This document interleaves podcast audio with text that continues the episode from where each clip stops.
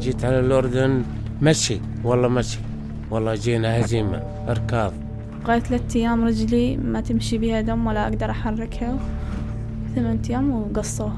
اجانا هذا الصاروخ وقع علينا بالليل فجرحنا كنا الضحية مالتنا صارت هاي الاثنين. يعني مرات يوم بيجوا عبالي أولاد اللي بسوريا يعني بزعل كثير برتفع مع الضغط والسكري حتى. يعني الام قلبها شلون بده يكون على أولادها؟ لا شيء أكيد ما ماكو واحد ما يحب بلده وما حد يحب يرجع بس مو بال- بهيك وضع يعني. الأوضاع صعبة حيل هناك يعني. انتهت حياتي يعني انتهت يعني هذا الشيء ما راح لا يقدم ولا يأخر بس المهم أمشي. مثل ما يقول عندنا مثل بالعرب مثل ما يقول رجعنا كأنما ولدتنا امه